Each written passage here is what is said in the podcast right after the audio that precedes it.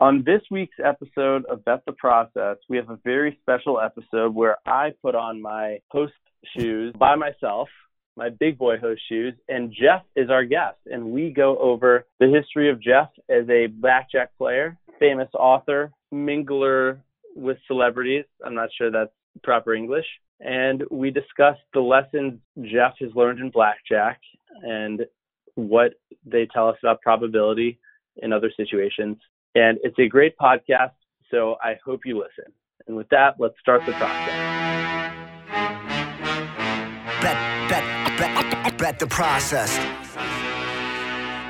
Bet, bet, bet, bet the process. Welcome to the podcast. Bet the process. It's not that typical cookie cutter nonsense. If you came just for picks, you're in the wrong place. Find a tout with the narrative to make a strong case. Instead of blindly assuming a team must be tanking, we're looking for the edge in Massey Peabody rankings. Crunching all the numbers in a simulated system that break down the data analytically driven. Media coverage of sports gambling is pathetic. The bottom Welcome to this episode of Bet the Process. And this is a very special one because I am hosting by myself and I have a guest, a guest that you all know.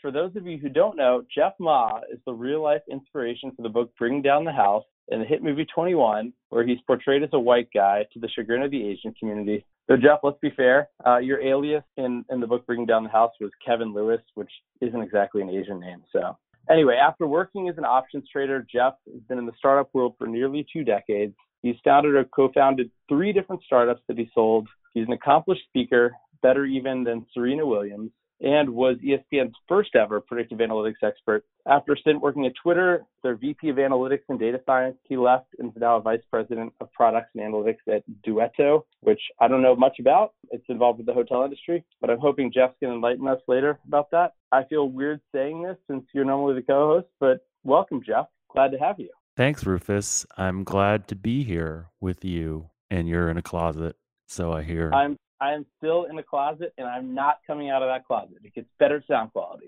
even though I don't have a good microphone. So Jeff, I've known you for Wait, can I comment on a few things? Can I comment on a few things from your intro? One, may. the Kevin Lewis thing. No, when Ben was writing Bringing Down the House, it was weird because neither of us knew that the book was going to become as big as it was. And you just had no idea. So I, I actually asked him to change my name. And he, you know, he kind of decided to anglicize it, but I did ask him to change my name. My ni- middle name is Kevin, so there is some reality there. But that that's how the name Kevin Lewis came out. Anyways, go ahead. So, so what about Ben Campbell? Where did that come from? Why why didn't they just keep Kevin Lewis? Because Ben Campbell, I is- think there was your like name in the movie some 21. There was some character or some person named Kevin Lewis that they felt like Kevin Lewis wasn't going to work as a name. I, I have no idea how these things work. I mean, Hollywood is like the silliest place in the world, and and this whole process was sort of ridiculous. But yeah, they did change the name again for you know who knows why, and but they did. That's funny. There was some Kevin Lewis who was a producer that got mad about it. So, so Jeff, I've I've known you for six or seven years. I've never seen you run a regression. I've never seen any of your models, and you don't have a documented blackjack record that you posted to Twitter. I don't see any. I don't even see any blackjack videos, which are apparently now a big thing. But but I fundamentally I fundamentally believe that. and Actually, no. I, I I know that you, Jeff, understand how to think the right way. You think like a scientist. You think probabilistically. You understand what you control, can control, and what you can't. And I, I really believe that people that gamble for a living or intimately deal with probability every day understand randomness better than anyone else because the feedback they, or should I say we, get. We make predictions, we get feedback. It's kind of like learning a language. We learn how to understand uncertainty and we get practice at it, and it shapes our worldview. And in your book, Jeff, uh, The House Advantage, you describe statistics and probability as a religion for you. It, it shapes the way you view the world. So you studied engineering in college, which is less about probability and more about precision. Did you always think probabilistically, or was that something that arose from your blackjack days? I think it er, it definitely the blackjack stuff definitely helped. I always liked to play poker. I went to a prep school. I went away to school when I was 13 years old, which I think just shows that maybe my parents didn't love me very much. And it was a boarding school. And in that time, that's when I started playing poker for the first time. And you know, whatever you think about poker, I mean, it did make me really think a little bit about probability. And then, you know, certainly at MIT, I took some statistics and probability classes, and I found them to be interesting and I found myself to to to enjoy them. So I, I think like at a young age I had like an interest in it. Certainly engineering, what it teaches you to do is is think is is kind of have a problem solving framework. It's interesting that you talk about it teaching you how, uh, precision, but I think it just teaches you how to solve problems. And there's a lot of math and probability. I mean, I think I've, I've always liked math, and math always makes sense. But I, I don't know, like I, the probability thing. Like I think it came from blackjack, and and then a lot of I think my love of probability came later when I was really starting to meet people in this world and I just enjoyed people that thought the same way that I did. Like if I go do a speech at an event and people come up to me afterwards and I can talk to them and, and some of these people I talk to obviously are just way more, you know, accomplished and smarter and whatever. But my gift has always been to basically be able to take this stuff and distill it like and make it simple and, and explain it. And I think, you know, you see that with you and I on the podcast. Like you are you know often going into some really complex explanation of something and a lot of times i feel like i'm able to bring it up a level and help you articulate it in a way that makes a lot more sense to people. And so you know like what you said is interesting right? Like you've never seen me run a model or anything like that and, and that's never going to be my strength. My strength is going to be working with the people that run these complicated models and giving them input and helping them sell those models into people and and helping um, them drive business value with those types of models. So it sounds like you weren't really thinking about this stuff that much while you were actually playing blackjack, at least not originally. It was more afterwards that, I mean, the lessons were gleaned from it. Yeah, I don't know if that's true. I mean, I think, I think that you know, during the blackjack time, there's definitely a lot of, a, a lot of I, I do you're right i mean i do think a lot of this was sort of like thought about after the fact and and the blackjack stuff was a system that you learn and it's sort of like very mechanical almost and you know you're almost like a machine but there were things that we did in blackjack i think that made me think a little bit about where to get edges and some of those things are like things that we did around shuffle tracking or you know like tr- tracking packets of cards from one shuffle to the next or things we did around trying to, to cut and like trying to cut yourself an ace and things like that. These are advanced games that you learn to do later on in blackjack and they, they are things that are a little bit more of sort of ingenuity and maybe not really like thinking probabilistically but actually i think i think the thinking probabilistically thing is something that that you know you get to when you have to deal with the negative feedback of situations i.e. like losing. Like we talk about this all the time. When you lose you can't think eh, from a results standpoint you have to think from a process standpoint otherwise you're gonna you're gonna go crazy. Yeah i, I always say process over outcome unless the outcome is good in which case outcome over process yeah. Continue.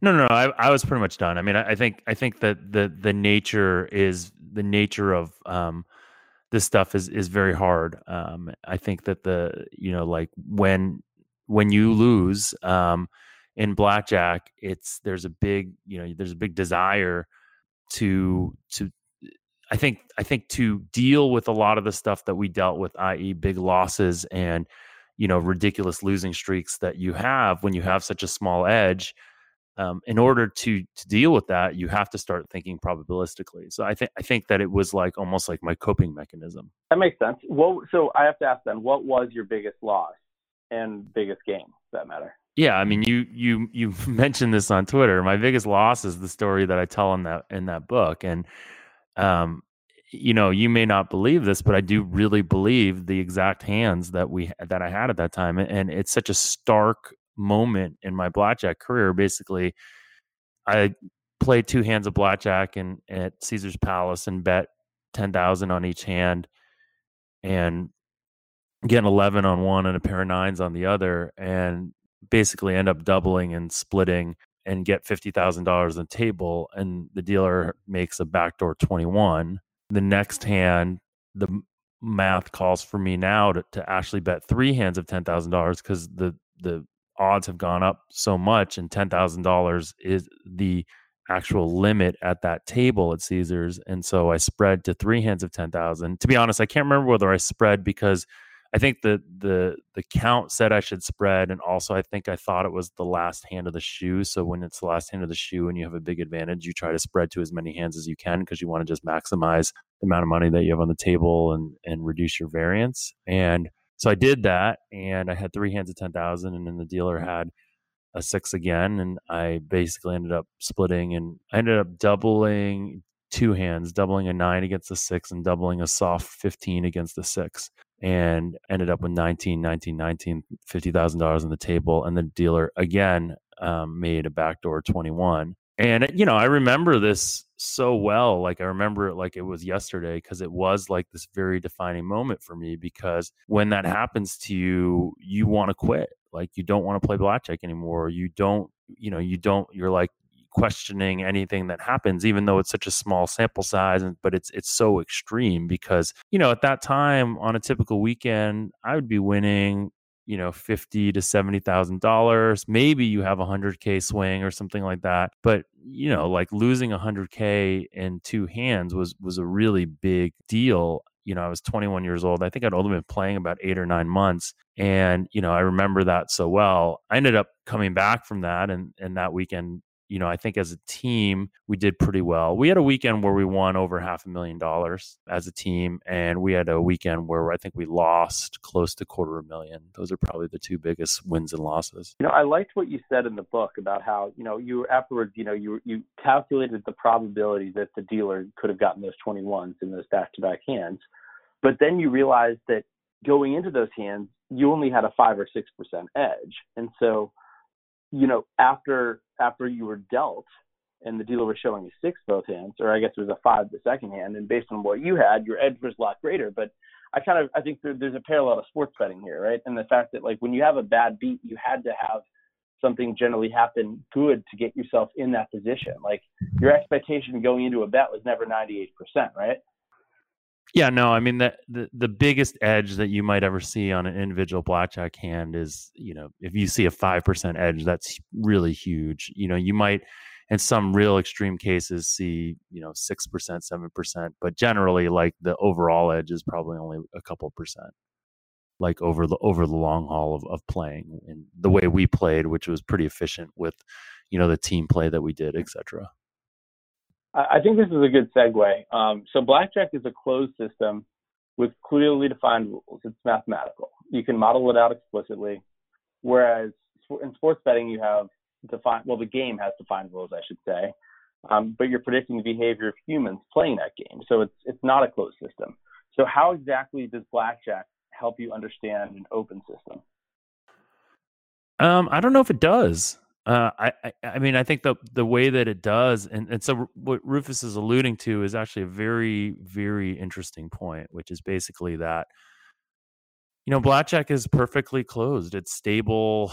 The game doesn't change. The data doesn't change. Rules don't change. The market doesn't change. All the things that cause you know non-stationarity in sports betting, it's it's not true in blackjack. And so, you know, it, it's it's a um, you know it's it's a very it's a very easy thing to sort of like talk about the way I'm talking about it where there's just this very religious sense of like right and wrong and how you use numbers and how you think about numbers and how you think about probability and whatnot. But the reality is that the real world isn't like that. And so the question of like whether and i think the the way that it helps you do that is that you can contrast all these things to blackjack and that makes you kind of understand you know where you might fall short where you might be able to gain edge all that both of those because if you contrast things to blackjack you can kind of very clearly see you know where the the holes in the system are sort of. Does that make sense? That does make sense. I mean i guess in casino games you have blackjack and roulette which are both games that are well, I guess everything in the casino is a closed system, right? But but you reference roulette. That's something that's truly random and independent. Well, poker's right? poker's Unlike, not a clo- poker's not a closed system. No, right? you're right. You're right. I wouldn't call poker a casino game as much. It's played in a casino, but yeah. right. It's definitely not the Either traditional way. traditional against the house kind of game for sure. Right. But anyway, roulette is something that's truly random and independent, uh, and you know, I, that that's I think a good example of of something um, of a casino game that's a closed system and truly random independent. But what if what if we have data generated by some process that could be random but could be not random?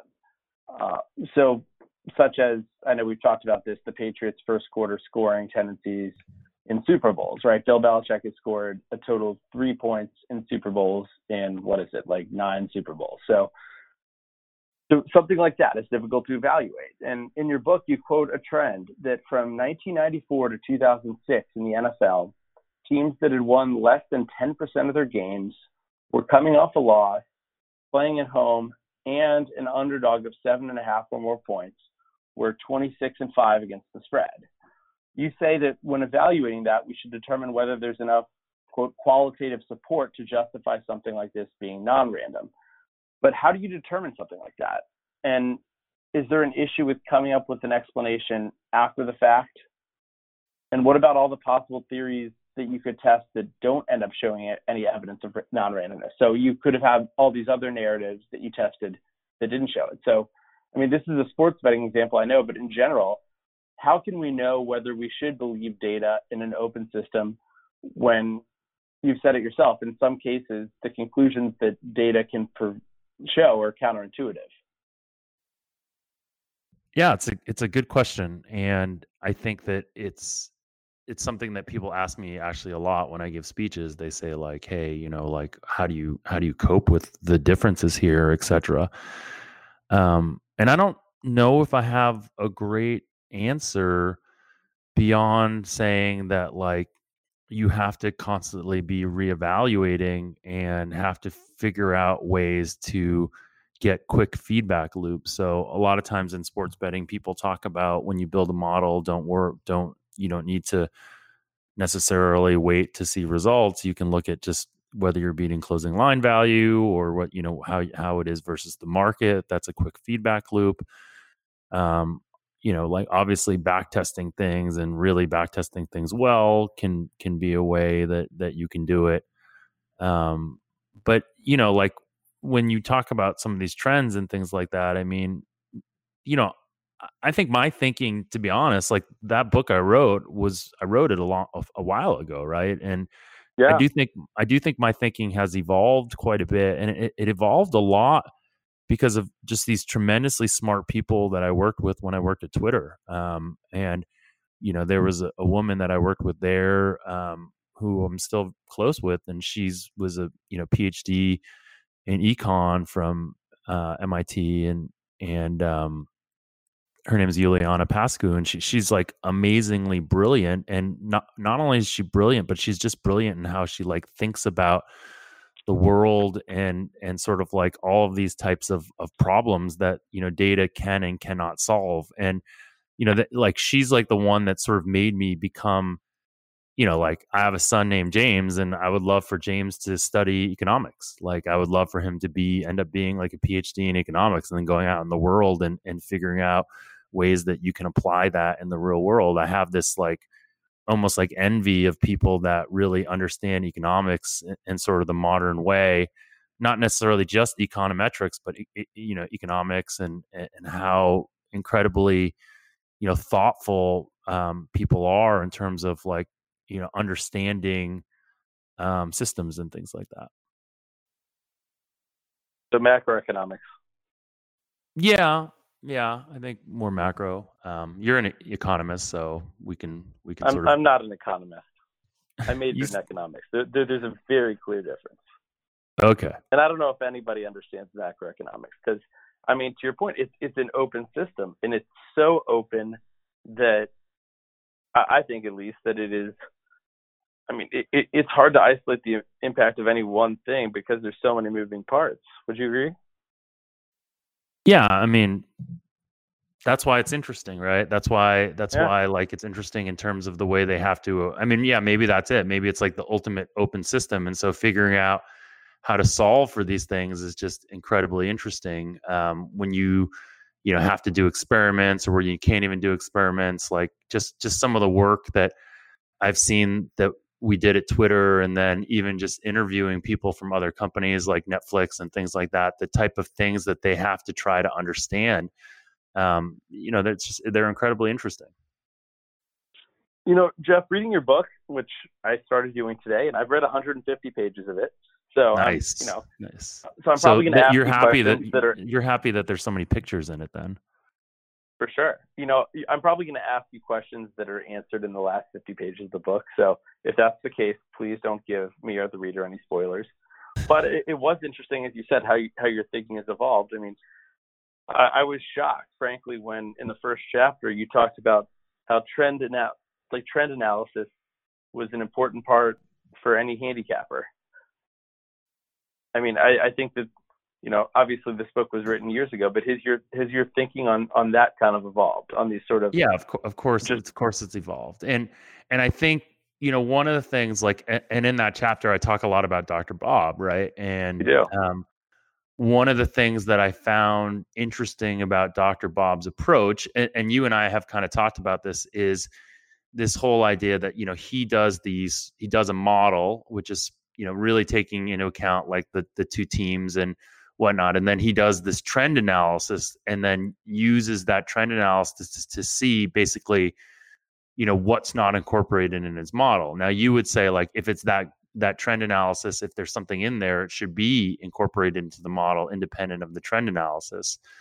Um, but I think at that time, like, you know, I was pretty convinced that he was onto something because you know he had had success and and you know Bob, Dr. Bob is, is smart when you talk to him he he know you know he has like a very convincing way of, of looking at things um and I don't know if you know I think maybe in in the book like you know maybe if I write another edition of it I'll take that part out but I don't know if I was necessarily saying and I'll have to reread this to see what what exactly I was saying but I don't know if I'm saying that trend analysis is important as so much as like trying to model things that aren't necessarily just in the numbers of one team versus the other team. Um, you know, like in terms of their power ratings, there are other things that need to go into that model besides just the power ratings. That's true. So, so here's so with that trend that was quoted before, where you said, uh, I'll say it again: uh, teams that have won less than 10% of their games. This is at NFL. They're coming off a loss, playing at home, and an underdog of seven and a half or more points. That trend, you also mentioned that there was a potential narrative behind it. Um, I don't know if you remember the narrative, but you basically said that you have basically teams that were winless or close to winless, and the coming off a loss means that they hadn't just won their first game or something. It wasn't a team that had just gone to one in ten. They're playing at home, so they're going to try harder, and they're an underdog of seven and a half or more points, meaning so that they might be overlooked by the opponent. So the question is, are those things that could be factored into a model? And would you still stand by the fact that they are things? Uh, no, I'm not going to ask you that. But do you think that they could be incorporated into a model fundamentally, or are those just only technical things? Um, I, I think it could be factored into a model, right? But I do think like this sort of arbitrary i mean like i think what you're getting at and i think i think you're accurately sort of attacking what i wrote in that part which is like that this is in some respects the things that that you know we now make fun of which is just this idea of sort of these arbitrary endpoints or these arbitrary buckets and whatnot um, and it is potentially very dangerous to you know look at something like that and use that as a as a uh, you know as an important measure I think really what it comes down to, and, and maybe like how you and I, um, maybe how you and I have evolved, or whether we, you know, what would be interesting to think about is, are there ever, is there ever a time when you would see a trend and you would take that into account? Like if you didn't have it built into your model, if there was a trend that was like so convincing both from a qualitative and quantitative standpoint or would you always just choose to just ignore it that that would be me throwing that question back at you so you know I, i'll give you a really good example there's something going on right now in in betting and it's this trend that there's these five teams that are covering the first period overs in the NHL at a ridiculous rate. I don't remember the teams exactly. I can look this up but it's it's all over the Twitter sphere. VSiN's talking about it a lot. I saw Dave Tuley tweet about it. We're we're talking like 42 and 15 and whatever, and, and it keeps going over. And apparently, there are books that are now booking rather than moving the number from like, for example, I think one and a half is the standard first period total, rather than moving that to two, they're going one and a half, like minus 200 plus. But these these teams like keep going over. So, well, what do you think about that particular trend? Um, I mean, I don't. I just would think that like the market's going to adjust so much to something like that that I just I wouldn't bet it. Like, you know, I I'm very you know, I'm I'm very wary of being the last person holding the bag and, you know, or the bottom of the Ponzi scheme or the pyramid scheme or whatever. Like I'm I'm not going to be the one that jumps onto something, you know, after it's already been factored into a, a market and factored into a price. Like um, or even not factored. I mean, I have no idea. Like, what I, I just, you know, like, okay, so you know that there's this whole notion right now that um, over the last couple years in the NBA, um, the teams that um, right because the NBA changed to this longer All Star break. It's now like seven days, and the first quarter unders have come in. The first two years, I think they came in at something like twenty four and three, and then last year they were only like five and seven or something like that. And then this year so far, today they they went five and one um, and there's there is a narrative there that like these teams are just super rusty and their shooting is is not good and it impacts their offense more. Um, and our friend our friend Preston is just bets them blindly. And really, know, yeah, he does. He um, hasn't fundamentally said, okay, well, this is what the number would be if we did this normally without incorporating this. And he literally, the market seems to, I like, believe, I believe he literally bets them blindly. Okay. I mean, because I would think you could see how much the market is incorporating this. Because isn't yeah, that the problem can, with all these technical I, analyses? No, no, you you you certainly could, right? You certainly could see like what what the adjustment is or whatnot, and and and see if they're factoring it enough or whatever. But yeah, I mean, I don't. It's, it's hard for me to to you know, Preston is has one of the things that I think makes him a very interesting sports bettor is that he has he definitely has theories um, from time to time that he bets, and I don't think he bets them as big as he bets, say, like one of his college football games that he sees clear, you know, analytical edge on. I don't think he bets it anywhere as close to that, but he will take shots on things from time to time based on, you know, like certain venues if he knows that certain venues like especially in college these, there's these venues that they play in and like the sweet 16 and things like that where these uh, arenas are huge and they're just eh, really hard to shoot. And like the first game in these things, that, that it tends to be really hard for these guys to shoot. Or in certain venues, the rims are really soft and like the teams, you know, and and often he'll do this or he'll make some judgments you know, and I, ho- I, hope he doesn't get pissed at me for talking about this, but he does it in in small sample sizes. But he uses, you know, he uses that enough to guide him. And, and again, like this is not how he's making his living by doing these types of things but he is looking at these things and trying to get small edges from them. Well, you have to ask the right questions, right? I mean, I think there's a fine line between asking a question and then also jump into a conclusion based on a small sample. And I know um, to segue back to blackjack, you, said in, in, your book you gave an example of um, well, you, you mentioned how important trust is with the blackjack team, and and that's sort of it's the same thing if you're betting with the team in sports betting, right? You're trusting people with a lot of money, and you want to know that they're not going to go and run off with money with your money or skim from the top. And you mentioned that there was one guy that it seemed like he continually lost, and you wanted to try to determine whether he was skimming money, and you tried to do it using the data. You basically figured, you know, you looked at the hands he was in, the advantages he, you know, he had betting based off of this mathematical model, card counting, and you found that the results were within two standard deviations of normal. But does that really tell you whether he cheated or not? You know, what if he was four standard deviations from normal?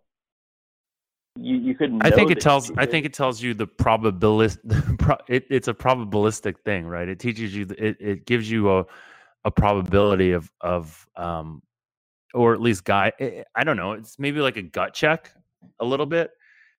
Well, Jeff, it, what, what if you see 13 straight reds, uh, you know, on a on a roulette table? Do you say this roulette table is rigged? I mean, Even though at the some odds at, that are at, one in sixteen thousand. At some at some point, you might like there were, to be honest, there were Fair. there was there was a place in in uh, Chicago called the Grand Victoria, and this was like it was a uh, it's in Elgin, Illinois, and you know it's like about forty five minutes uh, from Chicago. And when they opened, they had like this impossibly perfect blackjack situation for us. They had probably 40 tables all on one floor of the actual um and they all had $2000 limits which you know at a small place like that was great and and they took the action and and since the the the floor was like completely flat meaning like you didn't have to go to a different area you could see people so we could go in there with like four or five team people that were all at tables counting the cards and they could signal to me and I would go in and um and I would be able to bet and we we would play for hours on end there and they just they were just clueless. They just didn't think about card counters and it probably helped matters that we lost for a long time there and we actually like all were basically like hey we are losing at this rate that like we don't really believe like they i wonder if they're cheating. So that's like literally what we we thought to uh-huh. ourselves.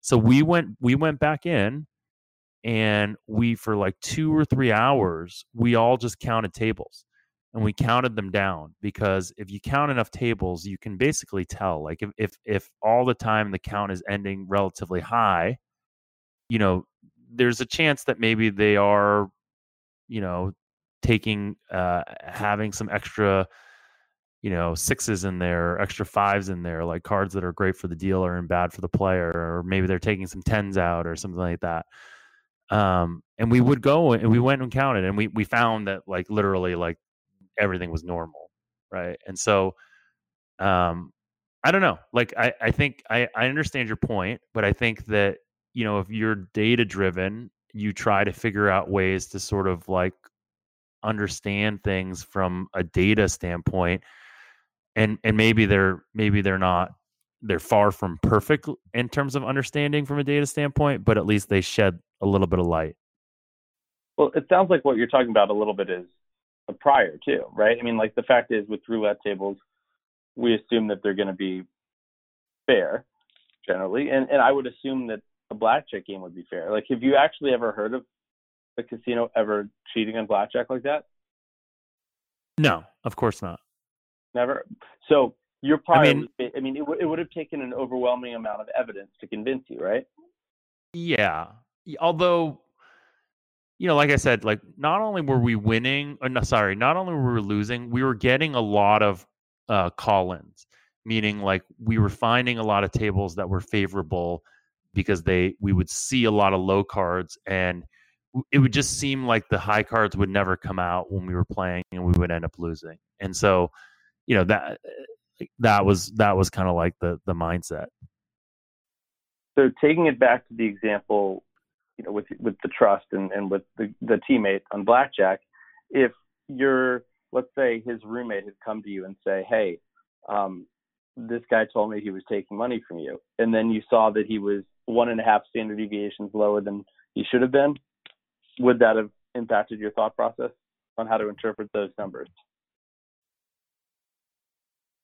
Uh it's a good question. You know like in one case is the um, in one case you're interpreting the exact same results in a different way and um,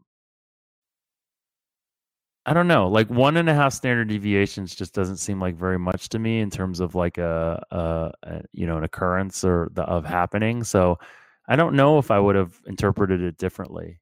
I mean, I would have I, I, I think that those numbers, you know, like if it were four standard deviations, it'd be different. But you know, two standard deviations seem well within the rhyme of reason. Right. I mean, no, I mean, you don't, you don't. Wait, how about? I mean, how about this? Like Rufus, you when you have a bad streak, like you had a bad streak in a sport this year, when that happens, like how do you evaluate that? Or are you going to evaluate? Like, don't you think like there's times where you can evaluate results and you'd be like, okay, it, this isn't as bad as I thought it was. This has just been a really concentrated amount of badness, which is making me think it's worse than it really is. Right. I mean, in your book, you talk about Dr. Bob going through a 5 and 32 streak, right? And he said afterwards that he still thinks he has a 56% win rate long term. And I think I'm sure in his write up he talked about how he had bad turnover luck or something, right? I mean, I feel like you're making fun of Dr. Bob now. No, no, no, but it, but it is like I am saying, like you know that, yeah. I mean, you, I I do think that when you are losing, you tend to sort of evaluate your your methodology a lot more than when you're winning. When you're winning, you're just happy to keep going on doing what you're doing, right? Yeah, I mean, when you're losing, you're definitely trying to like look for reasons that you're losing, and you're you, you know, and the the Bob example is a great example, and and in a lot of ways, I was trying to highlight. So that's all in this sort of chapter, which is about the religion, what I call the religion of statistics, and like so much of that, what the Bob chapter is to is to really like sort of articulate Bob's, you know, like his nuanced sort of like ridiculous confidence that he has, which is like a, a big reason um, I think that he's been successful over time in everything because he just has this like uh, incredible confidence in himself. And when he was down and he lost five, you know, he lost, he was five and 32, like he still believed in what he was doing and it, he didn't let that short term result sway him. Now, I've, I've, you know, given him crap before, or I, I think that I've, I've talked about this before when I used to look at his write ups, and I, and, and I don't want to like disparage Bob anymore, like because he obviously did not appreciate when we talked about him, you know, in our first season. But like there was a time I remember when he he had a write up that I read, and I read the write up, and with all the numbers and everything, I was like, man, I don't understand why he's not playing this. And I like I think I emailed him, and he was basically like, well you know, I've lost like six in a row, so I want the play to be stronger for it to be an official play. So I, it's not my seventh loss. So, but normally it would be a play, and I was just like, okay, that's kind of weird.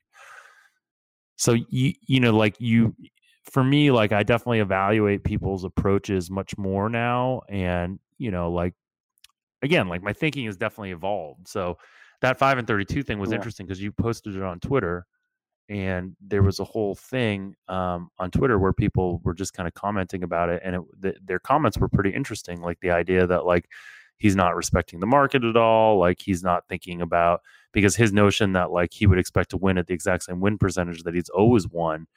I don't think he has like a full appreciation of you know market efficiencies and non-stationarity in sports betting, etc. Yeah, I think that's fair. Do, eh, do you think that that five and thirty-two made it into a, one of these trends for him? Like every time it's you know 2007 between whatever, you know, it's a strong play to fade Dr. Bob. I think you're joking, so I don't think I'm yeah, answering that. Okay. Okay, so um, back on track. Do you so? We're talking about interpreting using numbers to sort of make judgments on things that are random or not random. And I'm curious with, you know, I don't know if you've got a chance to read this article on ESPN that came out earlier this week about Tim Donaghy. It was written by Scott Eden. It was a fantastic article, very long, but fantastic. Um, and it was, it, it, sort of shed a lot of light on, on the Tim Donaghy story and, and, and what actually was going on. And so do you think we can use sports betting data to effectively catch cheats like Tim Donaghy? Um, I mean, it depends what you mean by sports betting data, but yeah, I think so. And and you know, I'm I'm uh, moderating this panel um, at Sloan um, on sports betting, and the people on the panel are two be one person from Sportradar, one person from Perform, one person from William Hill, and one person from FanDuel, and then Doug from ESPN. Um, Doug. And, what's that? like, and then Doug. Well, we love Doug personally. Yeah. I think we all do, but I don't know if we consider him to be the sharpest tool in the shed as it comes as it pertains to sports betting. So, um, hopefully, he's listening to this and and he says something to me when I see him in Boston, because that'll prove that he listens to me. But um, I mean, but Doug's a very talented media person, I think, and he, you know, has a much more familiarity with sports betting than I would say most media people. But I definitely would not call him a sharp. Um, he kind of represents the everyman to some degree. Uh, anyways, but one of the things today in, in prepping for the panel, I was talking to the guy from Sportradar and just talking a little bit about you know the the notion of all the sort of like integrity stuff they do and and looking for patterns and all that kind of stuff.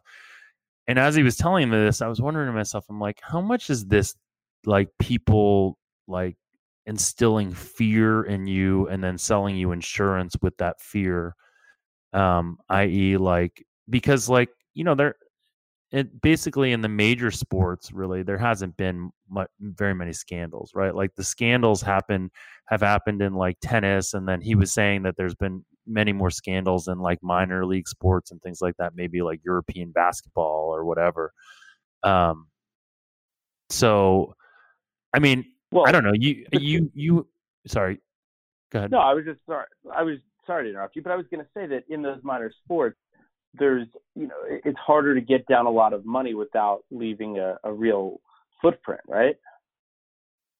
So yeah. if, if there was if there was match fixing in one of the major sports, it would be much harder to detect. Yeah, you would you would certainly think so, and um, well, I mean, eh, you you did this kind of work at, at LVSC, right? So like, you tell me, right. like realistically, is is there is this concept of you know integrity fees or sorry and the ability to basically like analyze this data um, that like Sportradar wants to make a product and i'm sure many other people are going to try to make is, is there is there validity to that analysis? Well you know when i was at lvsc we i looked at the games that supposedly that all the games that Donaghy ref that one season uh, and doing an analysis that i really was not very rigorous at all um, found some patterns, and we sent it to the NBA. And actually, LVSC got the NBA as a client, I think, because the NBA wanted to be able to say, "Hey, we hired somebody that is monitoring the line moves." I don't think we we literally just sent them reports on like how many moves were there on this game. There wasn't any real analysis on it, but I, I still, I mean, when I read that article, Jeff, I kind of thought like, well, this stuff was going on for years before, and if people hadn't started betting more and more and more, and people hadn't, you know, gotten greedy and and people hadn't talked, nobody would have found out. Right. But I think one of the things that is interesting though is is if you have a situation where there is a lot more money being put into a, a system, like maybe maybe it gets uncovered quicker. Yeah, I mean, but are are we going to see plenty of patterns that are really much a ado about nothing? I mean, you know, speaking of Dr. Bob, didn't they think, you know, there was some like, you know, Iranian terrorist plot moving the market because the NFL lines are moving three points? I read this article about Dr. Bob. I don't know if you heard of it, but no, back wait, in, like exactly like because he went like 50. It was like some crazy record of like six, 56 and 20 in a season or something like that, and was moving lines three points. You know, nobody's going to say, "Oh, there's match fixing." Or, but maybe, I mean, people were worried about that though at the time because So, I mean, like, there's- what is happening here? there there's two things that you're talking about, right? One, you're talking about um, look, doing analysis to sort of understand, you know, like results and that tie into the game. Like, could you do analysis on like Donaghy's bet like patterns in terms of calling fouls and things like that? And I think your point is that in many situations you're going to find some patterns and they may or may not mean anything and probably it's going to be really hard to, to use those to determine anything. But i do think like if you see very strange betting patterns on certain types of games and and what i guess maybe what you're saying is that in the really liquid markets it's probably hard to see that anyways. Um but i guess it's just maybe a peace of mind kind of thing for people so maybe it is kind of bs maybe i should bring that up on the on the on the panel. I'm sure that would Maybe. endear me to the Sportradar people of the world.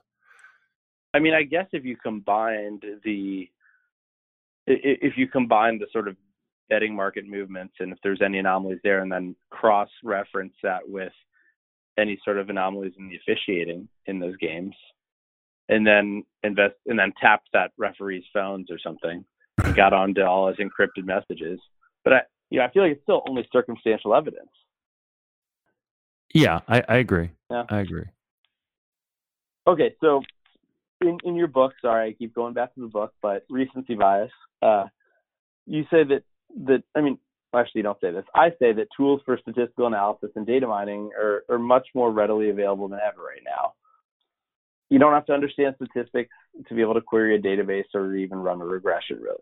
Um, you said in your book, though, that having more information is always better than having less. This was what nine years ago in the book. Do you still agree with that statement? I mean, because at that time we didn't, you know, AI wasn't what it is now. Uh, you know, machine learning wasn't what it is now. Do you still agree with that statement, or do you think the misuse of data is a problem, and is it going to be something that gets worse?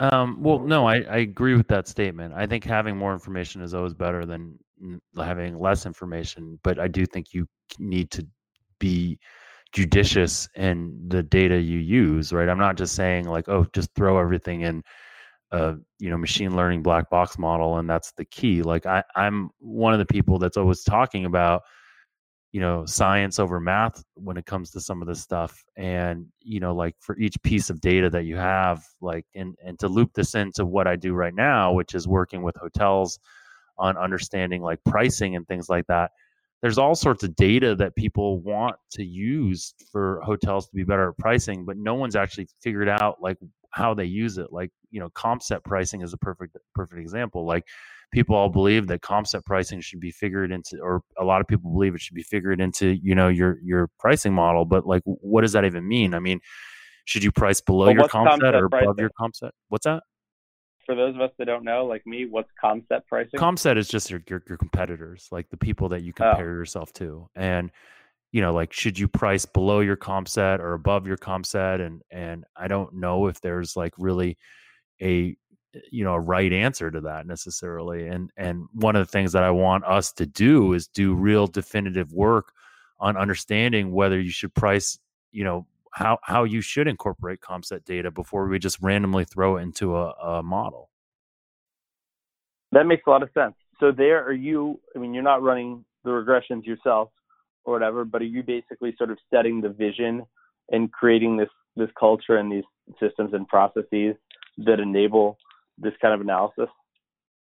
Yeah, I mean, I so I run product analytics and I run um, a piece of marketing there, and you know what I am doing is is ideally is is building a team and pushing them into um, you know asking the right questions and solving the right things and potentially you know building the right products to help you know what i believe we can do is really help hoteliers um, be better and more effective at, at how they run their businesses um, using data at the core to do that because it's it's pretty it's pretty challenging um, to you know to to work in the hotel industry because data is is really hard to get.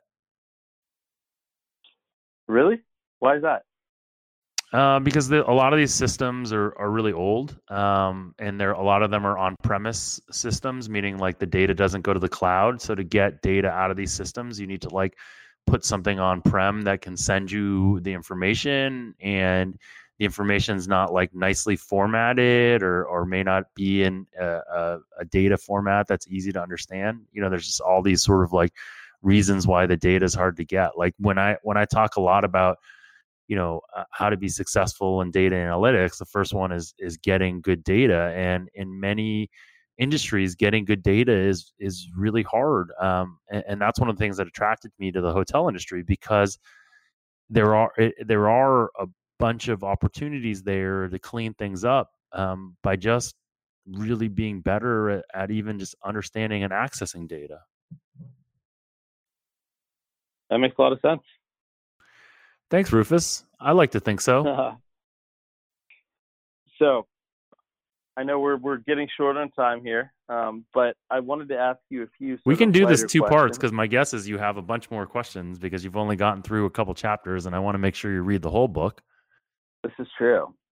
you don't know this, but I actually today I was I, I, was reading your book in my Uber on the way to the restaurant. Uh, I went out to this restaurant with my girlfriend for dinner, um, and she was late because her Uber was late. So I have the re- the book out at the restaurant reading. So I I I told the server that she should definitely read it. It's a good read after she asked about it. I was hoping so, that someone hey. like came up to you and was like, "Oh, I've read that book. I thought there was going to be like a great punchline to this. Well, no, I was in Cambridge though, so it, it was your stomping grounds. It, it, that is my stomping grounds. I was just hoping I could get a commission for like we could find this an affiliate fee. That's what I want, an affiliate fee for referring people to your book. Sorry, that was that was completely unintentional humor too. That was that was a knock at the the Action Network, wasn't it? No, it, yeah. was a, it was a knock at affiliates in general. The Action Network doesn't do affiliate marketing right now. Yeah, but that was the anyway. thing that they've been getting crap. Their old CEO Noah was getting crap for it. You saw the Action Network got like a lot of press today, right? Because they got this yeah the for, this big, big round of funding. So they did. Their CEO Patrick Keane was on CNBC Squawk Box, I believe. Yeah. Which is pretty is pretty that... pretty damn impressive, I have to say, to be on to be on CNBC talking about this kind of stuff. So well, aren't they kind of trying to be the CNBC for sports betting? A little bit? Well, I think if they are, they're they're really not going in the right direction. But um, I do think that that's one kind of piece of branding that they maybe maybe are are shooting for. Yeah. Yeah, I read that somewhere. So Jeff, everybody like, wants to be the Bloomberg for sports. So the Bloomberg for sports is more the the the you know the the moniker. Everybody wants to be the something for something else. Like, why don't you just want to be something new. I want to be the I want to be the Uber for ride sharing. Yeah. Oh wait, that is that is what they are. Anyways, move on. I want to be the Jeff of podcasting. so right, someone that makes I'm awkward jokes about this though. What's so, that? I'm very curious. Back to blackjack. Um, mm-hmm. And I've never asked you this: how you were able to avoid detection for so long. I know I know you work in teams and all that, but at the same time, um, do you do you think it was a product of the times and, and, and the level of heat at the time?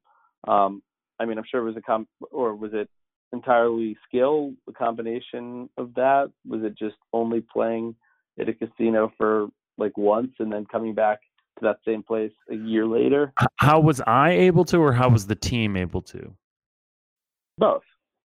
So I, mean, I think the team was able to. There were a bunch of different like reboots of that team, and every time they rebooted the team, they brought new people in and and whatnot. Our team did pretty well um, by I think some of them had just been luck. It was just the timing of when we started playing because there were just so many new casinos opening at that time. If you think about that, this is like in from 19 sort of 94 to 2001 there probably were like 25 different states that started legalized casino gaming in that time maybe maybe that's a little high but there was a lot right there were you know like in 89 mm-hmm. i think there was only like three states that had legalized um, you know table gaming, and then now there's close to forty, I think, that do. Um, so when you have that, you're going to have a dilution of talent. So there's going to be a dilu- dilution of people that can actually catch card counters. So we probably got lucky on timing. Um, I think we also, um, me particularly, like one of my skills was sort of not not pushing things. Like I think that if you push things meaning like if you play in clear examples when and clear times when the casino knows that you're on to something or suspects you they'll just start watching you and once they start watching you there's no way to fool them right? Like card counting is a pretty obvious thing. It's not you know just from your betting patterns they're able to see that you're counting cards and you're not going to like bet poorly on purpose to throw them off the scent right? You, you just don't do that. You don't? Um, no, I mean there's there's like one or two things that we would do that would sort of like be like slightly negative EV bets um, or close to 50-50 bets. Um, but generally it's it's not it's not a great idea because your edge isn't very big and so when you start doing that and you give up you give up any kind of edge, you know, it's like long term that's not a a, a smart um, situation or smart system to do. I mean, just think about it with sports betting. If like, if just think about it, just, just think about the analogy with sports betting. Although in sports betting, I mean, I don't know, like, could you intentionally bet some games that you know moved against you, and that would maybe change your signature as a sports bettor, and that would maybe make people think a little bit differently about you. I don't know. That's a good parallel. It really is because everybody has a sports uh, a signature, right? Yeah, I mean, we talked about this when when we when I interviewed Ted, the the amazing yeah. podcast that you had nothing to do with. Um, he talked about that a lot, and you know, he's obviously super knowledgeable about this. You know, having built so much of like what what's happening at Penny now. Um, so, anyways, but yeah, so, and then yeah. I think from my standpoint, like you asked, like how I didn't get caught. I think like I was I really would leave places if I felt like there was any sort. I was very good at not pushing it.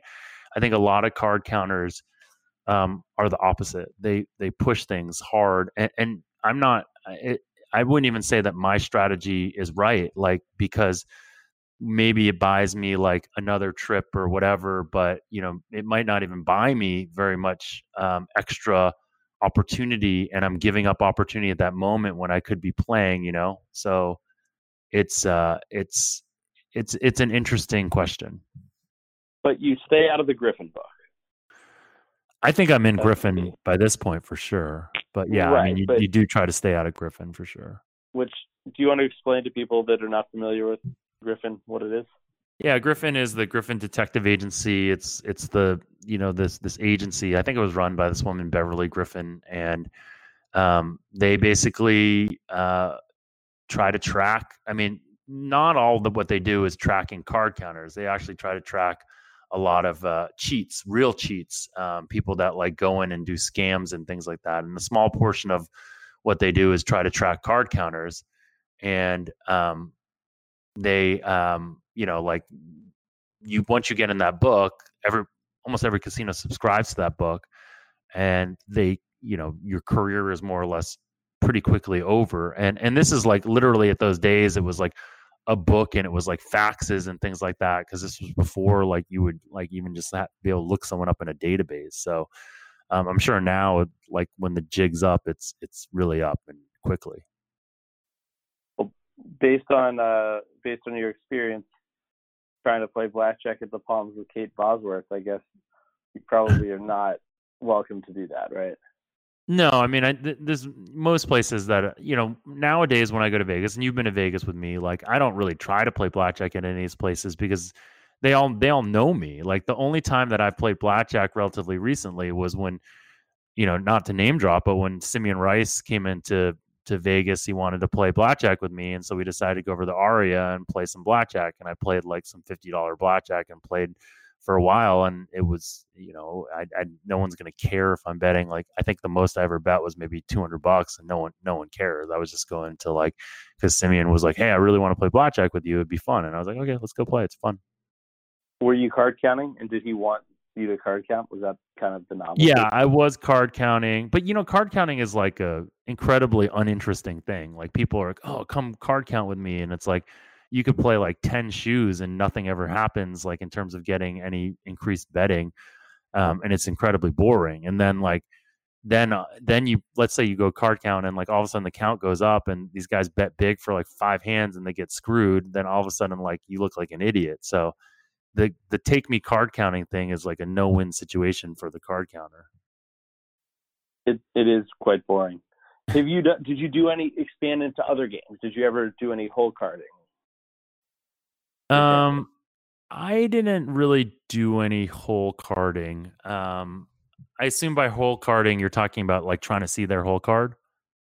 Yeah, with black, it could be blackjack or other casino games where no, like those, dealer. So, so the closest thing that I did to hole carding probably was like the NRS stuff, which is non-random shuffling, which is when you try to track certain packets of cards from one shuffle to the other. Basically, like casinos at this time got pretty lazy and you know when they when you think about modeling the business in in a casino when you're when you're shuffling the cards you're losing money because you're basically you're paying operational costs but you're not generating any positive ev for yourself so you're actually losing money and uh and so they they make their they made their shuffles really simple and so this is really before there were a lot of shuffle masters in in, in the world um, and so they made their shuffles really simple and by making them simple and quick they often made them non-random meaning like you could track three quarters of a deck or or small packets of cards and know for sure where they would be in the next deck.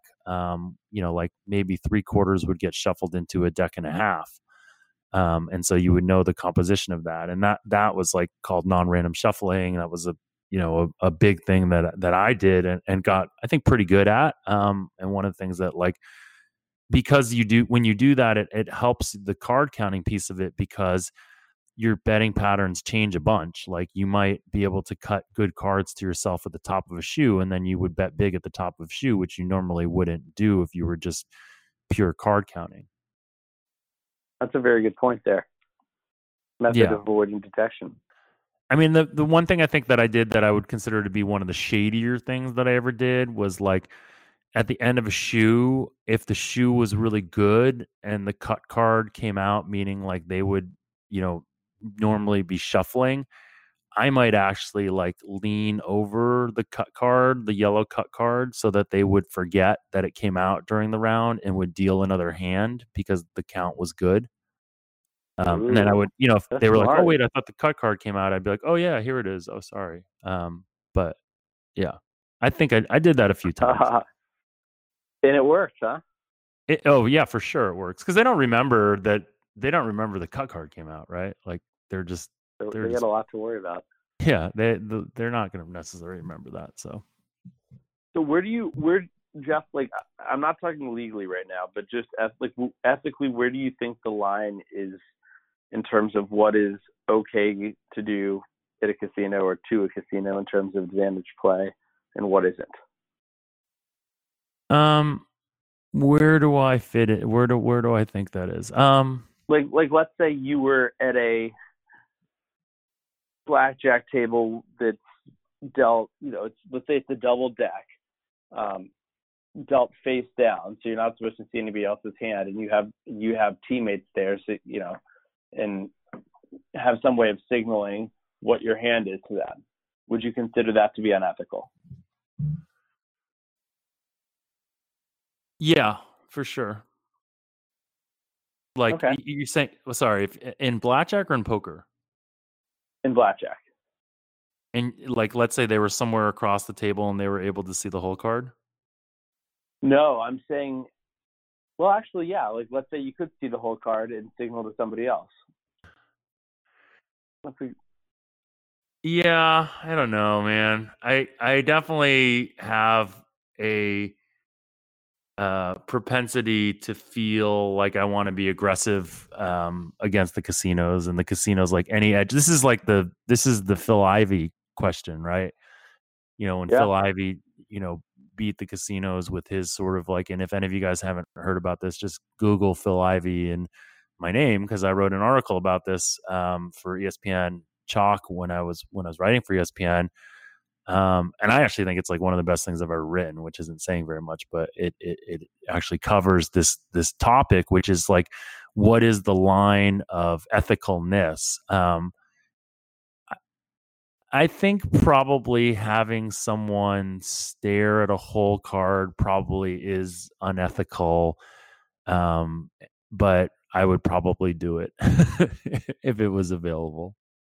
Why would you say it's unethical? Because you're sort of violating the terms of the game that the casino has and the casino doesn't really know that you're doing that like they have no idea that you're doing it and you know you're you're basically preying on them in a way that that that is somewhat unfair to them um yeah that's why it's just like What's it's the like the idea of like that? a it's it's the idea of like a like the other day there was like a line that came out and it was like one team was a basketball team was down by like 20 points and the line came out that they were plus four um, in the second half and i'm like there's no way that's right and and uh, you know it we bet it and it turned out that the line was wrong like and they they flipped it and obviously they no bet us but um, i don't i don't have any problem with them no betting us in that situation like i it was clearly a wrong line and it was a mistake and like i don't you know i think that's fine what if they had you would have had a problem if they had no bet you after that after the game was over. Yeah, no, I checked it. I checked it as soon as the second and, half started, and they'd already no bet us, so I wasn't I wasn't upset about that. but don't you think in a way like these casinos are are taking advantage of people they're liquoring up people in some cases i don't know if you read about the guy that lost 200 million dollars in one year and now Harrah's is suing him for or caesars is suing him for the 14 million he still owes apparently um and they just got this guy drunk and he just compulsively gambled right i mean they are taking advantage of people um you know I, I guess people are freely making these decisions of course but at the same time like if a casino is sloppy about something, just you know, if you're sloppy drunk, you don't get your money back. If a dealer is sloppy, you should you, you don't have the right to take advantage of that. Yeah, I mean, I, I hear what you're saying. Like, I yes, but I'm just saying, like, I, you asked me, like, do I think it's unethical? And I was like, yeah, probably. Do, Okay. but would I do it? And I'm like, yeah, I probably would do it. So clearly, either my ethics are really screwed up, or or I I don't believe it's that unethical. Well, I mean, I don't know. I think it's a big gray area myself. So, okay, um, I want to want to wrap this up soon, but I do want to ask you about the Serena Williams story, which is probably my favorite Jeff story. It was um, your first one of your first times speaking at a big event. Is that about right?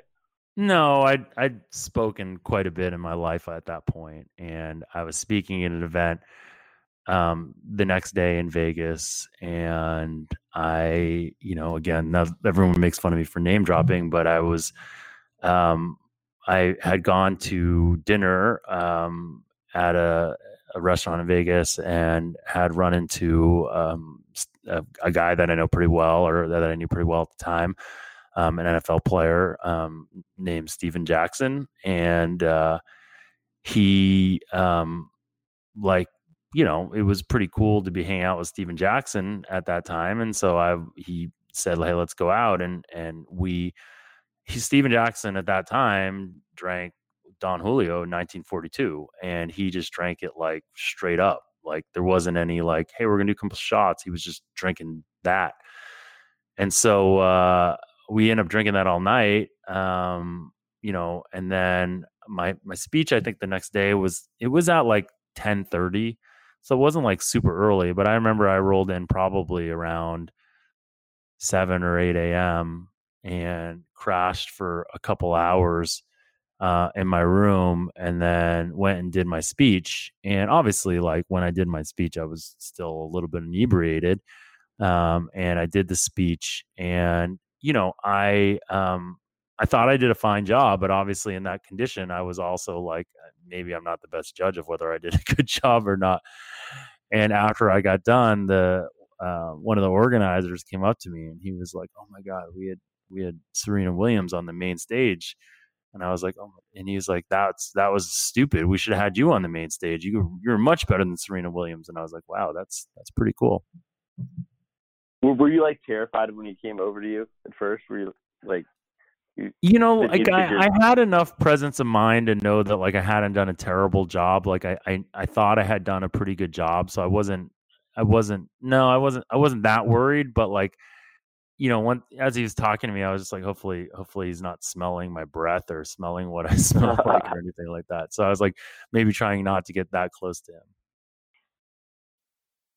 that's pretty good. So, last question, Jeff. What I know was it John Starks that ordered the Appletinis? yeah. No, uh, No, Jalen Rose who was that? ordered Jalen Rose, Appletinis there and. John Starks John Starks was red ordered. Merlot. Do, so- ca- Can we get some some drink recommendations from any other athletes?